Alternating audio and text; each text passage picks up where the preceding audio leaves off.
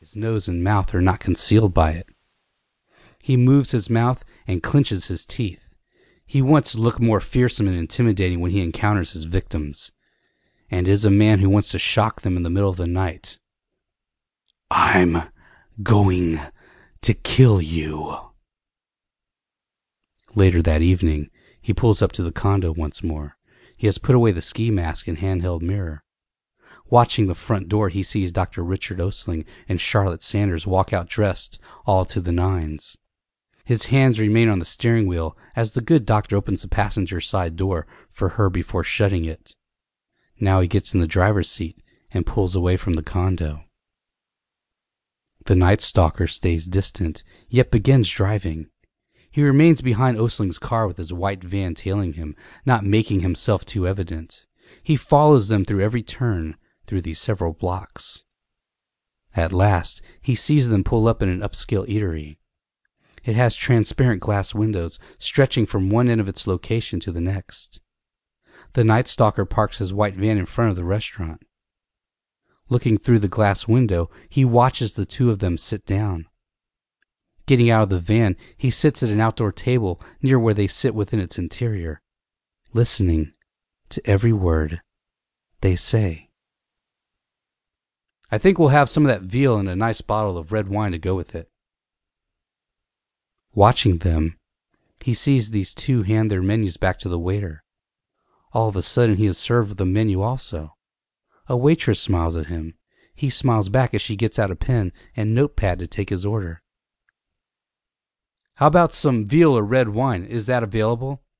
Yes, it's one of our most popular dishes. Everyone seems to order it on special occasions. He nods and smiles as she laughs. Watching her, she jots it down and leaves. He turns his attention to the couple he is stalking, mirroring and shadowing them by ordering the same meal they are. He wants to get inside their head and watch every move they make, even copying these moves just to see how precise they are. The night stalker sees the waiter bring their meals and watches with interest. Mmm, just the first bite, and it's already good. I can see why everyone eats here and why it's so expensive. Fixated on them, he watches them eat every bite, not even focused on the white German shepherd who remains in his van. These are the two he plans to murder tonight. He has it all figured out, but there will be room for improvisation if he needs to change things up. His mouth almost waters while seeing Dr. Osling down this first glass of red wine. If I do get to see my son, I want him to learn the value of hard work, that all this money didn't fall from the sky. I worked hard for years to be a surgeon, Dr. Osling says. I'm going to pay him $12 to cut our lawn every week. I think that's a very good thing to do for him. Shaking his head, the Night Stalker is annoyed over Dr. Osling's desire to play Father of the Year to his estranged son, something his own father never bothered to do after the divorce of his own parents. He has spent his entire adult life still bristling over this.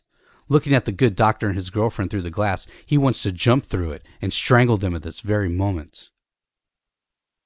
His father was a successful professional who bailed on the family when he was much younger, just so he could shack up with a woman a decade his junior. He rarely ever saw him again, and from then on was raised by a nightmarish mother who both abused and neglected him. Biting his lip, this is an issue that affects him to this day. Watching them at this restaurant only furthers this damaging part of his life and why he needs to kill them. Not long after, the waitress brings the plate of veal he ordered with a bottle of red wine and a glass. With a smile, he hands her a nice tip straight from his own wallet before putting it back in his pocket. The waitress leaves as he gives her a nod. Uncorking the bottle, he pours a small yet sizable chunk into the glass. Taking a sip, he sloshes it around his mouth before having the first bite of veal, and he turns to notice the couple he targets, laughs, and enjoy themselves. In contrast, he sits here miserable, being reminded of his childhood torment over his parents' divorce and the scars it left him. Taking another bite of veal, he continues watching them. Another sip of red wine does not even cure his hatred. It only serves to remind him of such, given this upscale dinner beverage is the same color as someone's blood. This reinforces his need or desire to kill these people. That's the fun.